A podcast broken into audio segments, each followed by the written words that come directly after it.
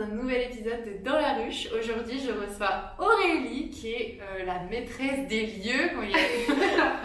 Bah, c'est vrai. Aujourd'hui, je vous présente enfin la fameuse Aurélie qui euh, nous prête ses magnifiques locaux pour enregistrer le podcast. Bien évidemment, je vous mettrai ses réseaux sociaux en barre d'infos et euh, tous les liens pour découvrir ce magnifique lieu que je vous invite à, à venir voir parce que vraiment le lieu est super chouette. Voilà, et puis écoutez, on va parler un petit peu du lieu, de toi Aurélie. J'espère que tu es prête. Oui, ça va. ça va Comment tu te sens? Qu'est-ce que ça fait déjà d'enregistrer un épisode de podcast comme ça euh, dans ton propre café? Euh, c'est vrai que c'est spécial parce que autant j'ai déjà enregistré des podcasts, Ouais. autant euh, ici sur le sujet du café, c'est encore plus euh, particulier puisque ouais c'est Ouais, symbolique spécial. un peu. C'est symbolique, ouais. c'est symbolique. Ouais. C'est vrai. Puis en plus, de base, tu crées ton café, tu te dis pas, je vais enregistrer des podcasts ici. Ouais, ouais, ni accueillir des d'autres podcasts. euh, Et des projets comme ça, ouais, c'est vrai. C'est vrai. Qu'est-ce que qu'est-ce que t'en as pensé euh, Je voulais te re- reposer la question sur ça d'ailleurs. Quand je suis venue, que je t'ai présenté le projet, t'en as pensé quoi? Qu'est-ce que tu t'es dit? Est-ce que tu t'es dit un jour, euh, est-ce que quelqu'un va me demander de filmer comme ça Ben, alors, d'un côté, ça me, ça m'a pas trop étonnée. Ah Euh, ouais? Ouais, non, ça m'a pas trop étonnée. Parce Du que- projet ou de parce que c'est genre de moi ou? Euh, Non, non, euh, plus euh, de l'intention et Ok. du projet. Euh, du coup, parce que bah, je sais que les thématiques sont liées par rapport au bien-être, par rapport au développement personnel, par Ouais. rapport au côté entrepreneuriat féminin. Mm. Euh, et vu que ce sont des sujets, des, ouais, des sujets qui me parlent, bah, c'est pas sorti de nulle part, tu vois. A Tu m'as pas proposé euh, un sujet autour, euh, j'en sais rien. Baby moi, foot euh, Ouais, de, l'automobile, tu vois. C'est Petit salon de euh, l'automobile. Ouais, c'est ça. Donc, euh, donc ça sortait pas de nulle part et c'était hyper cohérent avec Mm. euh, ce que, bah, ce qui me plaît euh, et les thématiques qui me sont chères. Et j'ai l'impression de l'identité du lieu. Euh, et d'un autre côté, en fait, j'ai plein de demandes extérieures de personnes Ah qui ouais, veulent euh, faire des shootings ou qui, ont, qui aimeraient profiter du lieu pour euh, euh, filmer quelque chose, pour s'en servir un peu comme d'un décor ou d'un Ouais. théâtre. Et du coup, ben, moi, ça me fait plaisir de voir qu'on pense à Mintaka Co pour, ouais, c'est ça, comme le théâtre de quelque chose. Pour que visuellement ce soit joli, donc euh, Ouais, parce que dans, la conception, quand tu as eu l'idée de ce projet-là, dans la conception, c'était pas du tout une volonté particulière de faire en Ah. sorte que le décor soit euh, apte à justement ce genre de format, quoi. Non, pas du tout. Pas Enfin, non, j'y avais pas du tout pensé, tu vois. J'avais pensé à de l'événementiel et j'avais Ouais. pensé à plus des choses euh, du quotidien, mais j'avais pas pensé à ça. Donc, et, et ce qui est fou, c'est que le premier jour de l'ouverture, donc le 12 janvier de l'année dernière, j'ai un groupe d'étudiants qui est venu et qui m'a qui m'a dit qu'ils avaient euh, repéré euh, le lieu à travers la, la vitrine et qu'en fait euh, pour un projet, ils étaient dans une école d'audiovisuel et que pour un projet de cours en fait ils auraient aimé pouvoir filmer dans Mintaka. Moi Ok. c'est mon premier jour d'ouverture, j'étais là mais Beaucoup. Mais euh, ça fait beaucoup quoi. Et en fait ils savaient pas du tout que c'était le premier jour d'ouverture et du coup pour eux c'était juste euh, Normal, casual day tu vois. et du coup c'était vraiment euh, fou. Donc dès le premier jour je me ah ouais ok bon ben Ça envoie de la patate euh, direct, quoi. le En plus, euh, du coup, ils sont revenus le lendemain, on s'est donné rendez-vous. Et euh, il leur manquait un acteur ou une actrice. Du Ah. coup, ils m'ont demandé comme vrai. je suis dans leur projet de cours. C'est vrai? Ah, du coup, ça s'est fait. Oui, ça Trop vrai. chouette. Ouais. Et en fait, t'as fini euh, en temps. C'est drôle, ouais. Du coup, et ben, ils avaient un script et tout. Et c'est fou. Oui. Mais Donc, euh, en fait, tu vois, ça m'a pas du tout étonnée. Je me suis dit, bah, ouais, ok. voilà. Trop bien. Et du coup, parle-nous un peu de Mintaka. De base, euh, c'était quoi le projet initial? Bah, tu, Du coup, j'allais te demander depuis quand exactement c'est ouvert, mais c'est depuis Le 12 janvier 12 janvier 2022. 2022. Donc, ça va faire un an bientôt. Ah, bientôt, tu vas faire quelque Ouais. chose pour l'anniversaire? Euh, oui, si je trouve le temps d'organiser. Oui, c'est sûr. Mais oui, oui, j'aimerais bien euh, célébrer ça. Surtout Ah que quand j'ai ouvert, j'ai pas fait de soirée d'inauguration ou d'événements comme ça. Du coup, j'aimerais bien marquer les un an. Euh, et ensuite, euh, bah, du coup, c'est un projet sur lequel je bosse depuis 2019. Ah oui, Euh, ouais, depuis, fin, enfin, depuis l'automne 2019, euh, j'ai quitté mon ancien job en, à la fin de l'année 2019. Euh, et j'ai commencé à bosser à fond. Après, je me suis pris un gros coup derrière la tête, là, comme ça, par le Covid. Ah ouais, le Et, Covid. ouais, Ouais. Mais t'es pas la seule, hein, je pense qu'il y en a beaucoup. euh, C'était Ouais, un peu l'émergence, j'ai l'impression qu'il y a eu un moment Ouais. dans cette période 2019, un peu 2020, où les gens ont eu envie de faire plein de projets, etc. Il y en a beaucoup en tout cas qui parlent de ça, qui ont voulu lancer ça et qui ont eu bam, Covid, qui ont et été à l'épreuve. Ouais. Je le, je le pour commencer un projet, ça grosse épreuve quand même, hein, Ouais, hein. ouais, c'est chaud. Ouais. Bah, j'ai été confrontée à plein d'obstacles Bah, que je pense que j'aurais pas eu, ou alors je les aurais pas eu aussi forts dans un contexte classique, je pense. Donc, euh, donc ouais, euh, challenge, challenge. Et, et ensuite, euh, bah, le projet de base, il avait, alors, il avait globalement la forme qu'il a aujourd'hui Mhm.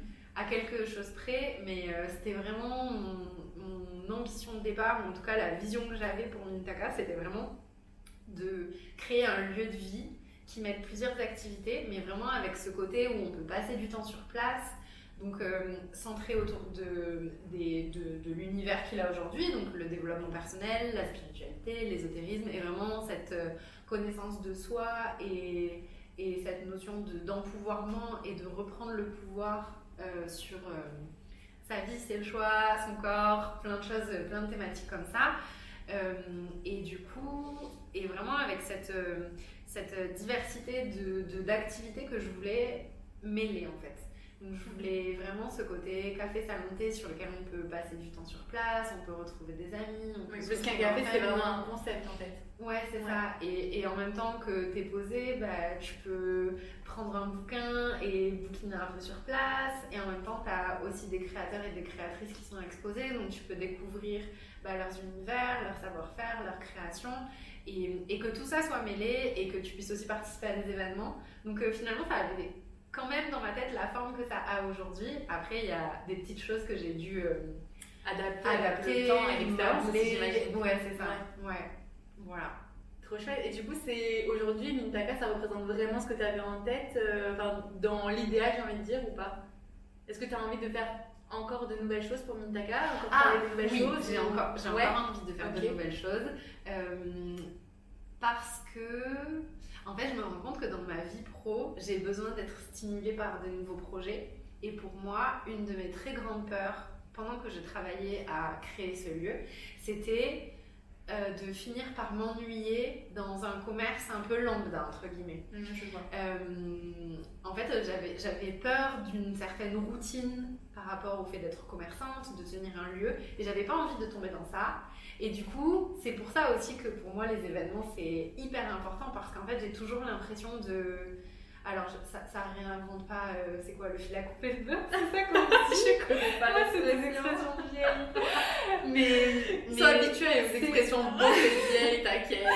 c'est plus euh, d'avoir toujours un peu de nouveauté, de rencontrer de nouvelles personnes, de travailler avec de nouvelles personnes, de, d'essayer de, de créer des événements un peu hybrides. Et du coup, en fait, pour moi, euh, le fait d'entreprendre, il y avait vraiment cette notion importante de toujours être dans la création. Et ça, c'est quelque chose de très très important pour moi. Ouais, C'est vraiment Mais ça forte. en tout cas, je trouve la créativité, enfin, le lieu, je trouve, inspire beaucoup de choses bienveillantes. Il y a beaucoup de, des énergies positives, je trouve, dans le lieu. Ouais. Et en tout cas, ceux ceux qui y passeront peut-être diront la même chose ou pas. Je vous invite en tout cas à venir. Mais, euh, mais c'est vrai que. Et j'aime bien le mot que tu utilises dans le côté café hybride. Ouais. Parce que c'est vrai que c'est un lieu, en soi, ça pourrait être juste un, un simple café. Ouais. Et en fait, on a fait quelque chose de, de multiple, avec Ouais, plein de facettes, etc. Et je trouve ça trop chouette et j'adore ce genre de lieu. Et je pense que ça manque justement dans les villes, etc. Parce qu'en fait, c'est des fois, tu as envie d'être un café, à un moment, tu as envie de lire ou tu as envie de faire plusieurs choses ou de découvrir des trucs. Et des fois, tu as la flemme dans une après-midi de bouger d'endroit un truc. Alors qu'en fait, là, tu trouves tout au même endroit. Ouais. Et je trouve que c'est super euh, comme concept. Ouais. Et même, tu vois, des fois, je, je dis, enfin, je, je- j'ai l'impression que même pour moi, en fait, dans euh, moi en tant que personne, au-delà de l'entrepreneur ou de la gérante ou de la commerçante, tu vois, moi Euh, là, c'est clair. ouais. Même moi, en tant que personne, en fait, ce lieu, je le vois. Je dis souvent que je le vois comme un terrain d'expression de qui je suis, un Ah, terrain d'affirmation de moi-même, parce que ça me, ça m'apprend plein de choses en fait. Euh, déjà dans la, euh, dans le cheminement de création d'entreprise, ça a été vraiment très très thérapeutique parce que du coup j'ai été confrontée à plein de choses que j'ai dû un peu euh, soit euh, balayer des croyances limitantes, soit guérir des choses qui étaient ancrées depuis très longtemps autour de la confiance en soi, de la légitimité, du fait de prendre sa place, d'oser dire ce en quoi on croit par exemple, ou d'oser des fois aller peut-être à, pas à contre-courant, mais d'aller dans des voies qui sont pas forcément les mieux vues entre guillemets. Je vois ce que tu veux dire. Ouais. Euh, et du coup, ça m'a appris plein de choses. Enfin, j'ai été confrontée un peu à plein de choses dans le chemin d'entrepreneuriat. Et en fait, même encore aujourd'hui que ça a ouvert, je sais que ce lieu et ce projet, il me fait évoluer, il m'amène à expérimenter des choses, il me fait réagir et du coup je vais creuser pourquoi pour essayer de, bah, comprendre et de, grandir, d'évoluer. Et, en fait, du coup, j'ai, je dis souvent, enfin, je considère que ce lieu, du coup, c'est un terrain d'affirmation de moi, de qui je suis, parce que ça me pousse, ça m'amène à me positionner et à dire un peu au monde, ben voilà qui je suis, et j'allais te demander, est-ce que tu dirais que ce lieu, c'est une représentation physique de ta personne? C'est une extension. Le truc, c'est... Ton... Ouais, c'est vrai, c'est un Ouais, mais pas forcément en termes de corps, mais moi, je le vois plus comme une maison. J'ai l'impression que c'est une extension de ma maison. Ah, en, en termes de déco, en termes d'ambiance, en termes de ce que j'essaie d'y insuffler, ou même juste en termes de ce que ça représente, du temps que j'y passe ici. J'imagine, ouais. et, et la troisième chose, donc euh, affirmation de qui je suis, euh, c'est expression, un terrain d'expression. Et la troisième chose pour moi, c'est un terrain d'expérimentation. Parce qu'en fait, s'il y a des choses que j'ai envie de faire ou envie de tester ou envie d'expérimenter, ben c'est comme si j'avais un support pour le faire et pour laisser place à cette créativité ou en tout cas à ces idées et à ce besoin de création que je peux avoir. C'est un peu comme la page blanche de l'écrivain, ouais, le tableau blanc de l'artiste. Ouais. Et au final, euh, je j'ai l'impression que ben il n'y a pas de limite. Que tu vois, c'est toi qui euh, poses la limite. Ouais, ça. Et, et, du coup, euh, j'ai l'impression que ouais, c'est un peu le champ des possibles de ce que j'ai envie de créer en partie, tu vois, parce que c'est pas hum, il y a des choses qui sont pas forcément faisables dans un lieu en particulier ou qui ne sont pas rattachées à un, lieu, mais en tout cas, euh, ouais, ça me laisse euh, le champ libre pour plein de choses. Et du coup, tu faisais quoi avant tout ça? Parce que j'ai l'impression que ça, c'est un petit peu euh, le résultat de tout ce que tu donnes, tu vois, aujourd'hui, de ces dernières années. C'est l'aboutissement de plein d'années de travail de ton chemin vers l'entrepreneuriat, mais est-ce qu'avant tu étais déjà dans l'entrepreneuriat ou vraiment Bintaka c'était ton expérimentation de A à Z dans l'entrepreneuriat? C'était mon expérimentation de A à Z en tant qu'expérience personnelle. Trop chouette. En fait, avant ça, j'étais office manager dans un espace de coworking à Toulouse et. Hum, et du coup, en fait, donc je faisais partie de l'équipe qui gérait le lieu. Donc on était une petite équipe, du coup c'était très polyvalent. Je m'occupais à la fois de la communication, des réseaux sociaux et aussi de l'accueil des coworkers et des coworkers dans l'espace, un peu de l'animation du quotidien en termes d'événementiel ou en termes de juste euh, des moments de vie. Euh, ouais, ça passait. Ouais, c'était vraiment. À un moment donné, à un moment donné, il y a eu une grosse vague de chief happiness officer. Oui, et ben voilà, c'était un peu ce métier. C'était vraiment un mix de plein de choses. Alors, pour ceux qui ne savent pas, du coup, euh, si, je, si je me trompe pas, le métier de. Donc, tu appelles ça comment? Chief Happiness Officer. Ouais, L'Happiness Manager, moi aussi je connais. C'est des gens qui sont là pour gérer les équipes et pour faire en sorte que les équipes soient heureuses, entre guillemets, dans les entreprises et les. C'est ça. Ouais, c'est ça. Et là, du coup, bah, c'était pas. Euh, c'était pas lié directement à une équipe, mais c'était plus lié à une communauté de coworkers, donc de personnes qui fréquentaient le lieu pour travailler. Donc euh, il y avait des, des, salariés en télétravail, il y avait des entrepreneurs, des indépendants, des etc. Et, hum, et donc voilà. Et en fait, ce qui est drôle, c'est que je faisais globalement la même chose qu'ici. C'est vrai bah, En fait, tu vois, en fait, euh, des fois, il y en a qui me disent Ah ouais, c'est une, une, reconversion, ça n'avait rien à voir avec votre ancien métier. Mais en fait, si, parce que je m'occupais d'un lieu, j'essayais de faire vivre le lieu et d'insuffler de, la vie, de l'énergie. Euh, Et, et en même temps, je m'occupais euh, de, bah, des personnes qui fréquentaient le lieu et je m'assurais qu'elles avaient tout pour euh, bien travailler, pour être bien euh, et vraiment pour ouais, se sentir bien dans le lieu. Et finalement, c'est plein de choses qui rejoignent ce que je fais ici. C'est juste que ici, je suis à mon compte et que bah, les, hum, les sujets sont différents. Enfin, c'est un univers particulier que j'avais, enfin, qu'il n'y avait pas. Mais pour le coup, c'est ton univers à toi ici. Ouais, c'est un univers plus personnel, on va dire. Et du coup, dans cette expérience d'office manager, euh, j'avais ce lien à l'entrepreneuriat, même si c'était pas moi qui entreprenais. Mais c'était étroitement lié quoi. Ouais, c'était étroitement lié parce que du coup, bah, j'étais au quotidien, j'étais avec euh, bah, des dizaines de personnes qui, elles, entreprenaient. Donc, je voyais leur quotidien, je, je voyais les différentes expériences que, qu'elles avaient, je, je voyais, j'étais aussi témoin de, des obstacles qu'elles pouvaient euh, rencontrer, de leur réussite aussi, euh, et de plein de choses liées à l'entrepreneuriat. Et, et en fait, je pense que ça m'a toujours. euh, je pense que j'avais envie d'entreprendre déjà pendant mes études, j'avais un peu cette fibre-là. Euh, mais là, du coup, pendant trois ans, ça m'a, c'est comme si ça avait nourri un peu plus cette petite Ouais, de l'entrepreneuriat. Et un jour, je me suis juste dit, ben moi aussi, j'ai envie, j'ai envie d'essayer, on verra. Et voilà. Et voilà. Et voilà. Et bah, après, c'est vrai que tu avais des missions quand même qui étaient similaires. mais Est-ce que Mintaka, ça t'a appris de nouveaux savoirs ou même savoir-faire? Oui, la compta.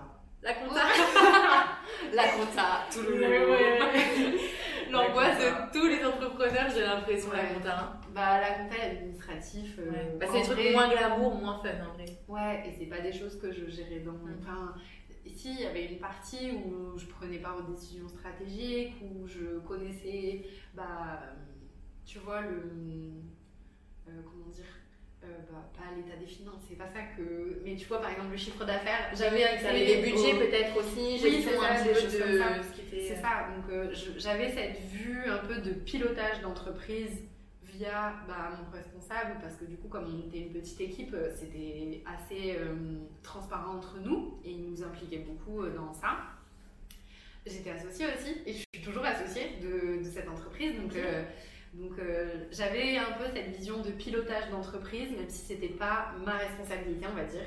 Du coup, comme on était une petite équipe, Oui. euh, on- y avait, et qu'il y avait de la, de la transparence dans l'entreprise, bah, du coup, on était impliqués dans le pilotage stratégique de l'entreprise. Donc, j'avais un peu cette vision. Je, je connaissais un bilan, je connaissais un compte de résultats. Tu vois, il y avait des Oui, notions quand même de tout J'avais des notions de comment, euh, Ouais. euh, des différents indicateurs auxquels on devait faire attention quand on était gérant ou gérante d'une entreprise. Mais par contre, c'était pas ma responsabilité. Ouais. Euh, Ah, ça change hein, quand c'est ta Ça responsabilité change, hein. et d'un coup. euh, et puis, euh, c'est pas moi qui gérais le Bursaf, c'est pas moi qui gérais les trucs vraiment administratifs et vraiment euh, les impôts et tout, c'était pas moi, tu vois. Et En vraiment. dis des trucs cauchemardesques, genre vraiment comptabilité, URSAF, impôts. Ouais, ouais. Ouch. La TVA, hein. Ah il donne des sueurs. ouais, vraiment. Et voilà, donc euh, ça, j'ai appris. J'ai appris. Enfin, je. T'apprends euh, Quand t'es confronté à la déclaration, Ouais. t'apprends. Et tu fais quand même un peu d'événements aussi. Est-ce que t'avais quand même des notions un peu en événementiel déjà Alors, j'ai fait un cursus en événementiel. J'ai fait, un- j'ai fait un master en communication et en marketing. Ok. Et j'ai fait une spécialisation en événementiel et en relations presse. Du coup, Ah ouais, l'événementiel, c'est hyper toujours, euh, euh, global et au final, tout ce que tu as appris Ouais. avant, ça a quand même bien Oui. combiné pour la réalisation Oui. de Mintaka. Bah, en fait, euh, un jour, donc euh, après mon bac, j'ai fait, une, euh, j'ai fait une école de com. Et en fait, à l'époque, euh, je savais pas trop trop dans quelle branche de la com, on va dire, je voulais m'orienter. Et euh, moi, j'ai toujours voulu faire de l'art, de manière générale, dans la vie. Euh, mais la vie ne m'a pas laissé faire de l'art. la vie ne veut pas. La vie n'a pas voulu. Donc, euh, du coup, quand, quand je suis rentrée dans l'école de com, moi, je voulais faire du graphisme. Ok, ouais. Je, voulais faire du graphisme. Oui, ça, c'est- en vrai, c'est ce qui lie le plus avec. Oui, voilà. Avec le, c'était ma manière de bifurquer vers l'art un peu. Et, et en fait, au fur et à mesure, je me suis rendu compte que ça me plaisait pas trop trop. Et, et en fait, euh, petit à petit, j'ai découvert l'événementiel, donc j'ai à travers des stages en fait en agence et bah, surtout en agence. Et en fait, et je me suis dit waouh, mais l'événementiel c'est incroyable. Et en fait, je me souviens que j'ai eu un déclic. euh, Je pense que c'était en troisième année, juste avant de choisir les spécialisations de master. Et en fait, je, à l'époque, quand j'étais plus jeune, j'ai passé mon BAFA donc pour être animatrice euh, avec J'ai l'impression que enfants. 14 vies, hein. J'essaie. C'est incroyable quand même. Non, non, tu vas voir tout ce C'est que vrai Tu vas voir tout Tout ce se que rejoint. Donc à 17 ans, j'ai passé mon BAFA et du coup, de mes euh, 18 ans à mes 22 ans, Ouais. à chaque vacances scolaires, je travaillais euh, soit en station, Mm. soit euh, dans des clubs vacances où il y avait des, des clubs enfants. Et, hum, et ça, c'était vraiment euh, mon, genre, mon passe-temps de vacances, entre guillemets. Euh, je travaillais comme ça. J'étais aussi hôtesse événementielle Ok. dans des agences. C'est chouette ça. Et en fait, euh, et en fait à ce moment-là, je me suis dit waouh, mais tout se recoupe sur l'événementiel. Moi, ce qui me plaisait dans l'événementiel, c'était de faire vivre des émotions aux gens à travers des événements de une journée, une semaine, une soirée. C'était de, de monter des décors, de monter des expériences et de leur faire vivre des expériences qui leur amènent des émotions. Et en fait, je me suis dit, waouh, mais en fait, être animatrice, c'est ça, parce que je faisais vivre ça aux gamins, tu sais, euh, avec des jeux Ouais. et, des et des colos et tout. Enfin, c'était, pour moi, ça se rejoignait beaucoup. Et pareil, quand j'étais hôtesse, ben, ça rejoignait l'événementiel. Et du coup, je, suis, je me suis orientée sur l'événementiel. Et, hum, et je me suis rendu compte que l'événementiel en agence, c'est pas du tout le rythme. euh, C'est très différent. hein. c'est très très c'était très compliqué en tout cas euh, certains stages euh, c'était c'était trop pour moi Je te crois, je te crois tellement. trop pour moi et en fait quand je suis arrivée dans l'espace de coworking j'avais l'impression que je revivais ça le fait de prendre soin des gens et d'essayer de de- d'amener une cohésion au sein d'une communauté, dans un espace, de leur faire vivre des choses au quotidien et tout. Et voilà. Et en fait, c'est un peu ça ce que je fais ici aussi. C'est trop bien. Et ça me parle un peu, mais c'est marrant parce que c'est quand même très différent, je trouve. Parce que bon, moi, l'événementiel, j'adore. Ouais. Aussi, j'aime beaucoup cette euh, branche-là. Je veux continuer à faire des trucs, etc. Ouais. Et aussi lié pour moi et pour Ouais. d'autres choses. J'adore l'événementiel.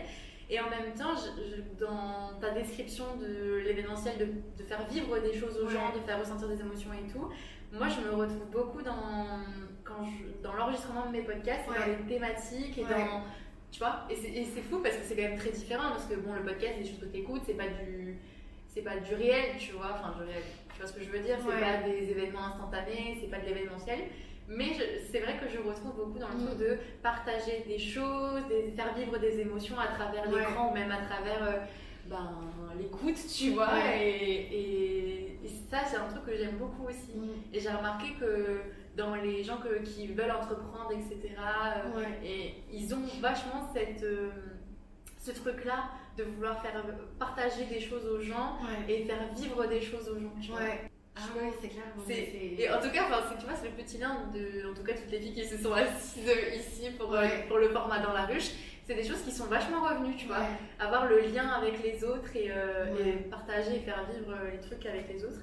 Est-ce que toi, tu as des valeurs euh, justement qui prônent un peu tout ça euh, et que tu essaies de partager avec, euh, avec ton lieu, comme tu disais, c'est ce que tu essaies de faire vivre ici chez Mintaka Est-ce qu'il y a des quelques valeurs qui ressortent plus que d'autres? Même si j'imagine qu'il doit en avoir beaucoup. Oh, C'est dur. Ah, Moi, je suis là pour poser des questions difficiles. Euh, que Ah. tu me parles d'un petit peu de valeurs de partage, justement, de faire vivre Ouais. des émotions. C'est important pour toi de. Ouais. Pour moi, oui, les valeurs de par- la valeur de partage, c'est important. Après, euh, par rapport à, à Mintaka Co, sur ce lieu, euh, je me souviens dans mon petit carnet, quand j'avais commencé à, à réfléchir au lieu, au concept et tout ça, il y avait la valeur de l'harmonie et de l'équilibre, qui pour moi était très, Et très important. c'est marrant parce que harmonie, je trouve que ça colle parfaitement au lieu. Ouais. C'est fou. Ouais, tu m'as dit ouais. harmonie, genre vraiment, je trouve que c'est la définition du lieu. Ouais. Vraiment. Et après, je suis balance. Genre, j'ai vraiment. Allez, beaucoup une de- nouvelle flambée d'astrologie dans ce J'ai énormément de, de planètes en balance dans Ouais. mon thème astral. Et, et donc l'harmonie pour moi c'est important, important. à tous les niveaux. Donc euh, au niveau d'une décoration, au niveau relationnel, au niveau euh, de- des émotions, au niveau visuel. Et en fait euh, pour moi l'art c'est ça. C'est Est-ce que tu lirais l'harmonie avec l'équilibre? Euh, oui, je lis les deux. Je lis les deux. C'est pour moi l'un n'est pas synonyme de l'autre, mais dans ma conception des choses et dans ce que je suis amenée à vivre, les deux sont souvent étroitement liés. Et puis ensuite, je dirais peut-être euh, la réalisation de soi, la notion de la, la, valeur de réalisation de soi, de vraiment euh, ouais, chercher à, à, avancer ou grandir ou évoluer, quel que soit le mot qu'on met dedans. et l'authenticité. Et l'authenticité, pour moi, ici, à travers ce lieu, c'est un peu la liberté d'être qui on veut, un peu. C'est beau, j'aime bien. Ouais. beaucoup. Et d'être qui on veut, et d'être soi, et, et d'oser l'être, et l'affirmer, et le montrer, et se laisser voir comme ça. Et t'arrives à être comme ça toi maintenant euh, Pas toujours. En vrai, pas toujours. C'est pas. Euh, je mentirais si je disais oui. Euh, mais par contre, j'y suis poussée et je m'entraîne. Ouais, je m'entraîne. C'est plus dans ce sens-là. En fait, il y a des moments, il y a, certains moments où certaines personnes ou certaines rencontres avec qui c'est très facile de se laisser voir et, et d'être au plus juste de qui on est. Mais en vrai, c'est, ça ne l'est pas tout le temps. Oui. Ça ne l'est pas tout le temps. Mais bon, comme tout, enfin, pour moi, en fait, c'est le travail d'une vie. C'est pas c'est pas en un claquement de doigts ou en une formation de développement personnel que ça se. c'est un travail quotidien, je pense aussi. Oui, on en parle aussi avec l'épanouissement et donc on arrive un petit peu à, la question, ma question trop fave de ce, de ce format, c'est est-ce que toi tu as des projets pro ou perso justement pour arriver à cet épanouissement-là ou est-ce que tu le sens déjà au quotidien que ton épanouissement aujourd'hui il est là avec Mintaka? Euh, euh, Je le touche du doigt des fois. Ouais mais pour moi, c'est encore incomplet. C'est-à-dire que, en fait, euh, ici, ce lieu, c'est incroyable tout ce que je peux y vivre, mais il y a un très gros revers de la médaille qui est l'épuisement. c'est et en fait, aujourd'hui, je ne suis pas à l'équilibre, par exemple. Enfin, pas à l'équilibre euh, en termes de charge de travail, de santé, de de tout plein de choses, pas forcément équilibre financier. Mais, et du coup, pour moi, tant que.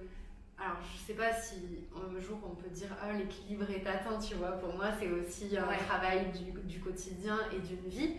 Mais en tout cas, euh, euh, aujourd'hui, c'est ouais, c'est il y a un peu ce côté incomplet, c'est-à-dire que je sais que je pourrais pas juste rester dans une situation comme je suis actuellement et dire je suis épanouie et tout va bien pour moi parce que c'est pas vrai. Il y a, il y, a, il y a plein de choses qui vont moins bien euh, et qu'il faut que je gère et que je travaille et que petit à petit je débloque. Mais, mais, mais par contre, en parallèle de ça, il y a des moments incroyables que je vis grâce à ce lieu et grâce aux rencontres que j'y fais et à ce qu'il permet. Euh, qui, oui, sont très épanouissants. Mais je sais pas si on peut dire je suis 100% épanouie. Est-ce qu'on peut le dire un jour Ben, c'est ça. En fait, quand je le disais, je me disais, mais est-ce qu'il y a des gens qui disent ça? bah, Je pense qu'en fait, tu vois, on en a parlé déjà un peu avec mes autres invités et tout, mais c'est toujours des questions en fait qui sont sans réponse un petit peu, tu vois. Parce que je pense que, comme tu dis, tu vois, le bonheur c'est plus encore éphémère que l'épanouissement. Et en fait, c'est des trucs que tu travailles au quotidien. Est-ce qu'un jour tu seras vraiment épanoui ou est-ce qu'on est trop dur aussi dans les critères, d'épanouissement, tu vois? Ouais. Et puis, pour moi, il y a aussi la notion d'évolution qui rentre en. ou de cheminement, on va dire, mm. plus qu'évolution, qui rentre en jeu. C'est-à-dire que aujourd'hui, mes objectifs, mes valeurs et mon idéal de vie, c'est pas du tout le même que celui d'il y a 5 ans ou celui d'il y a 10 ans. et du coup, en fait, si un jour je suis épanouie dans ce que je fais, et eh ben il y aura peut-être autre chose encore où je me dirais ouais non mais attends, mais tant que j'ai pas ça, je suis pas quand même épanouie. Du coup pour moi c'est plus de trouver un peu euh, le bonheur dans le quotidien et un peu dans l'instant présent, plus que de chercher un, un stade un peu de réalisation parce que pour moi ça c'est je pense que c'est un enfin je considère pas que ce soit un concept qui existe et qui soit réaliste. Pour moi c'est plus une illusion comme les gens euh, qui qui pensent que il leur faut euh, telle liste pour être heureux ou qu'il leur faut mais du coup est-ce qu'on n'a pas tous une définition d'épanouissement différente ah si si c'est que du coup c'est peut-être ah, ta définition d'épanouissement ah, oui, bien sûr. Oui, oui, oui, Je dis pas, je dis pas que c'est une définition absolue, mais c'est plus comme je considère la chose, c'est comme ça. Et, et du coup, euh, je trouve que ça enlève beaucoup de pression de se dire ben en fait je fais déjà du mieux que je peux au quotidien avec ce que j'ai aujourd'hui et du coup ben ben c'est suffisant peut-être et, et, au fur et à mesure que ça ira enfin que j'avancerai quoi qu'il se passe euh, ben il m'arrivera d'autres choses et j'expérimenterai d'autres choses et et je ferai de mon mieux à ce moment-là avec ce que j'ai à ce moment-là et du coup pour moi cette conception ça m'allège un peu. Trop, ouais, c'est vrai, c'est vrai. Ouais, et du coup, euh, l'épanouissement. Euh, c'est un peu le lâcher prise aussi, tu vois, de tout, euh, cette conception de les choses parfaites, de l'épanouissement parfait, de, du bonheur en soi aussi. Ouais. Lâcher prise, tu te dis hop, et peut-être que c'est comme ça aussi que tu t'épanouis toi, tu vois. Ouais. Ben, j'ai l'impression que c'est la manière qui me donne le plus de liberté. Mm qui me donne le plus de liberté pour faire ce que j'ai envie de faire. Et, ou en tout cas pour imaginer des choses et après je les réalise ou je les réalise pas, mais. Mais. Ouais. Trop cool. Je crois. J'adore. Bon, le temps passe très vite. On arrive déjà à la question signature ouais. du podcast. Est-ce que tu as une citation ou un proverbe phare dans ta vie pro ou perso qui t'inspire au quotidien et que tu as envie de nous partager du coup? Oui. Alors, euh, est-ce que je peux me remonter Oui, oui, parce qu'en fait, plein. Et parfois, j'ai eu un poème, tu vois, avec Sophie. Ah oui. Et donc, euh, bien sûr, elle le connaissait pas par cœur, donc bien sûr, tu. En fait, euh, c'est une citation qui, c'est même une prière, mais oh. je, je la, c'est pas que je la détache de la religion du. C'est pas à prendre en compte dans une religion. Voilà, pour moi, en fait, elle a, elle a tellement de sens et de symbolique. Au-delà d'une religion. En fait, c'est un peu universel, on va dire. Et en fait, ça s'appelle la prière de la sérénité. Oh, euh, alors, donc ça commence par mon Dieu, mais moi je commence après. Alors, c'est donnez-moi la sérénité d'accepter les choses que je ne peux changer, le courage de changer les choses que je peux et la sagesse d'en connaître la différence. Et je trouve que c'est trop beau. J'adore. Ouais, j'adore. Et, et en vrai, sans m'en rappeler par cœur, c'est un sens et une symbolique que, que j'essaie d'introduire au maximum dans mon quotidien, de me dire, bon, quoi que je traverse, est-ce que je peux changer les choses? Auquel cas, donnez-moi le courage de, de, pouvoir changer les choses. Est-ce que je ne peux pas agir dessus Du coup, ben, c'est vraiment le lâcher prise dont tu parlais tout à l'heure et la sérénité d'accepter que les choses elles soient comme ça et que je n'ai pas de prise dessus et la sagesse de différencier quand je peux agir ou ne pas agir. C'est trop chouette, j'adore. Merci de finir l'épisode comme ça. Je vais rentrer avec un, avec tous les super citations que j'ai avec dans ce format. Je vais ressortir avec un ah, un recueil. Ah vraiment un recueil, c'est mm. trop chouette. Merci beaucoup Aurélie pour avoir préparé des heures avec toi, c'est génial. Merci beaucoup pour tout ce partage, etc. J'espère que ça t'a plu. Oui. J'espère bien sûr que l'épisode vous plaira tout autant euh, qu'à nous. N'hésitez pas à suivre Aurélie sur ses réseaux sociaux que je vous mets en barre d'infos. N'hésitez pas à me suivre aussi sur mes réseaux sociaux qui sont aussi en barre d'infos. Euh, bah écoutez, pour tous ceux qui écoutent le podcast, abonnez-vous, partagez si euh, l'épisode vous a inspiré et que vous pensez qu'il va inspirer d'autres personnes. N'hésitez pas aussi à vous abonner à cette chaîne YouTube et on se dit à très bientôt pour un prochain épisode de Dans la ruche. Merci, Elise